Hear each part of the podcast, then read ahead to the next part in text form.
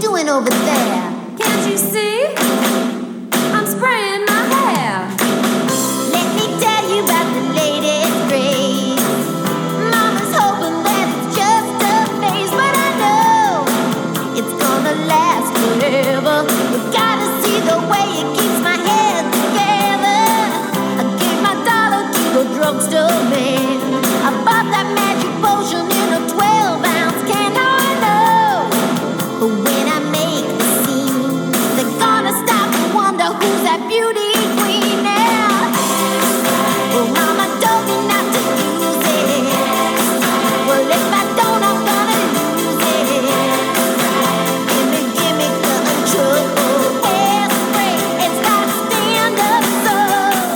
Hi, everyone. Welcome to Around the World in 80s Movies. My name is Vince Leo. I'm the author of the film review website Qwipster.net.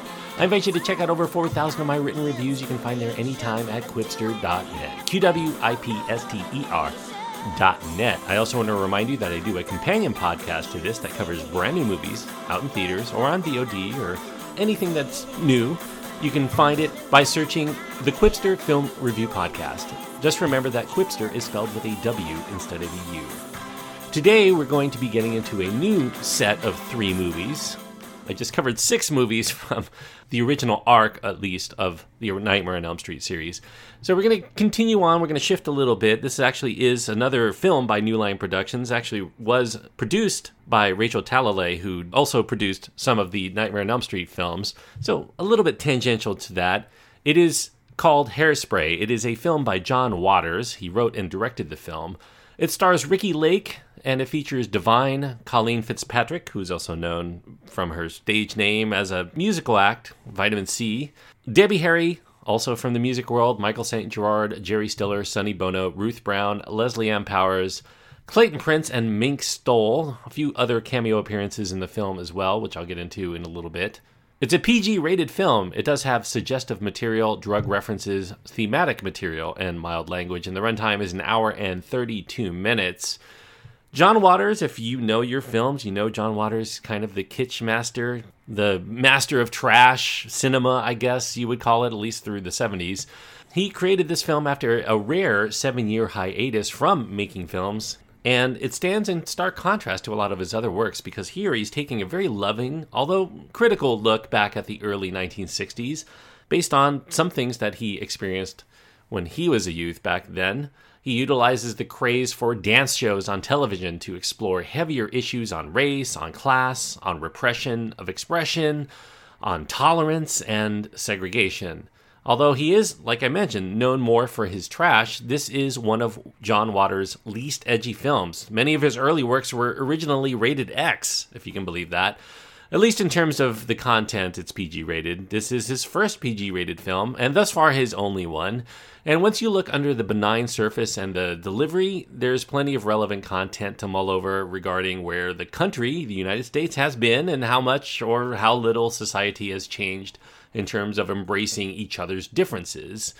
This one's set in 1962 before the country would change forever through the dark times of the 60s to come. Ricki Lake here as the star. She plays Tracy Turnblad, who's a pleasantly plump teenager in Baltimore, which happens to be John Waters' home and where pretty much all of his films are generally set.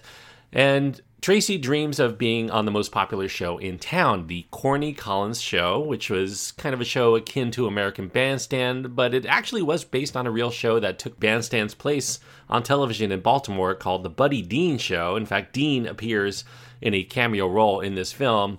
The Corny Collins Show is where teens can go to dance in front of TV cameras for the rest of the town to see, and that makes it a status symbol of top priority for any teenager who wants to be popular in that day and age.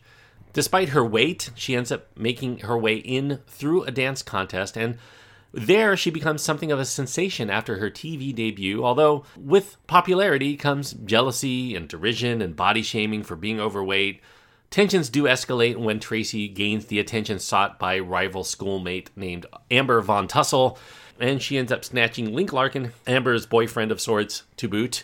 In compounding the issues, Tracy decides to promote an integrated show. She wants to put whites and blacks on the same screen dancing together in this era when they were only allowed to appear on separate episodes, and that causes the town to spill into demonstrations in this heated fight for what's right.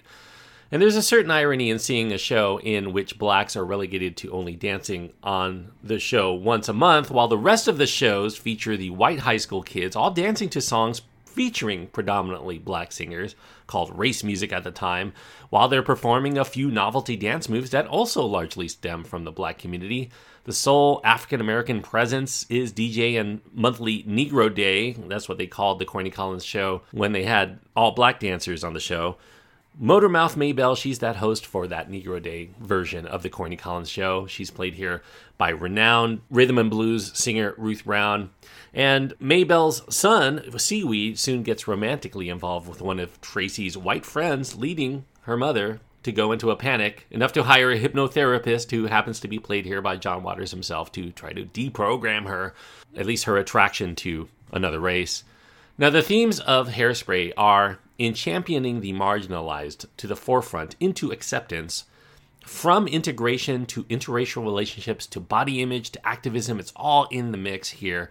It also measures the burgeoning importance of television for individuals as well as certain groups in gaining attention and acceptance among the communities of viewers who come to know them in their homes. John Waters is not interested here in speeches or grandstanding. He concentrates more on the idiocy of established norms. He expresses a desire to break up the stranglehold of sameness and the prejudice that exists and is desired within many communities who are not willing to make the neighborhood a safe and accepting place for all. After her debut break role here in Hairspray, Ricki Lake, the star of the film, would go on to become a TV sensation of her own. She ended up hosting her own talk show from 1993 to 2004 in syndication.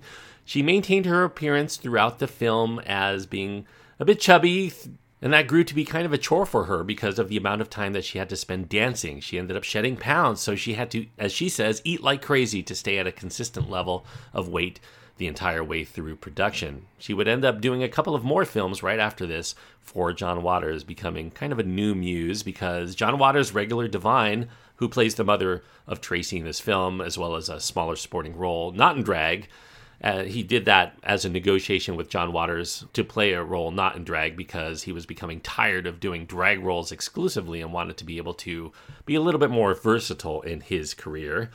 Uh, Divine took the role that was originally meant for a famous transsexual named Christine Jorgensen, but Divine agreed to play that part when plans did not work out. Unfortunately, it would be the very last John Waters film for Divine. The 42 year old would die only three weeks after the film's release during a road trip meant to promote the film.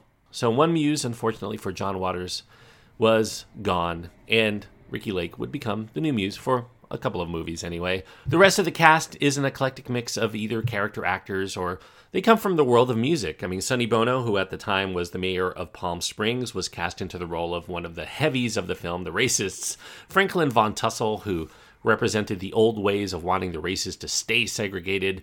As the film was a rock and roll film, I think John Waters felt he needed representation from people in the world of music to sell it. So Bono and, as I mentioned, Ruth Brown is in the film. They were cast here along with Debbie Harry of Blondie fame and a couple of small parts as beatniks going through Ric Ocasek of the Cars and a wannabe pop star Pia Zadora, who was originally supposed to play Colleen Fitzpatrick's role of Amber Von Tussle, but couldn't do it due to conflicts in her schedule. And although it had a budget, a very modest budget of approximately $3 million, Hairspray would be by far the largest budget of any John Waters career up to that point. A good chunk of that he would use to securing the song rights to many of the classics that are played throughout the course of this film and it would end up being a small success. It made about oh, almost $7 million in the box office, and it even took off more on home video. It would build a great deal of fan base that would propel it into becoming a favorite among teenagers and maybe even older people in the 1990s. So, Hairspray as a whole, it's a whimsical look into an interesting time in the United States. It's powered by a lot of hip, at least for its era, dancing, and a dynamic soundtrack of contemporary jukebox hits that propelled it into becoming a favorite among many, and eventually, that popularity through the 90s would lead to a 2002 Broadway musical adaptation that would also result in another, even more financially popular movie that was released in 2007, that musical adaptation of Hairspray with John Travolta in the divine role, that itself kind of has become a beloved film.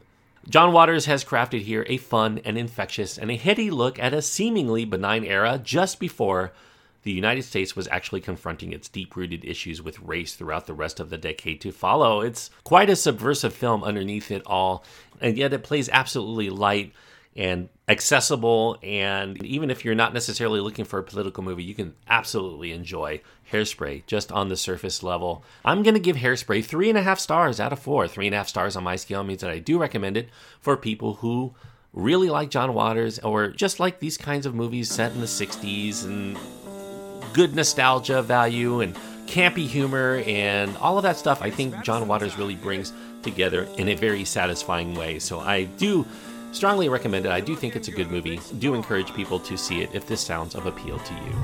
So, as far as what I'm going to be covering next week, I'm going to continue on with the theme here, and that'll cover for the next two movies themes of films of the 1980s in which a television dance show is somehow part of the main plot. Obviously, you just heard Hairspray happens to be that. So, for next week, I'm going to be reviewing a film that came out oh, about three years before Hairspray. It's called Girls Just Want to Have Fun.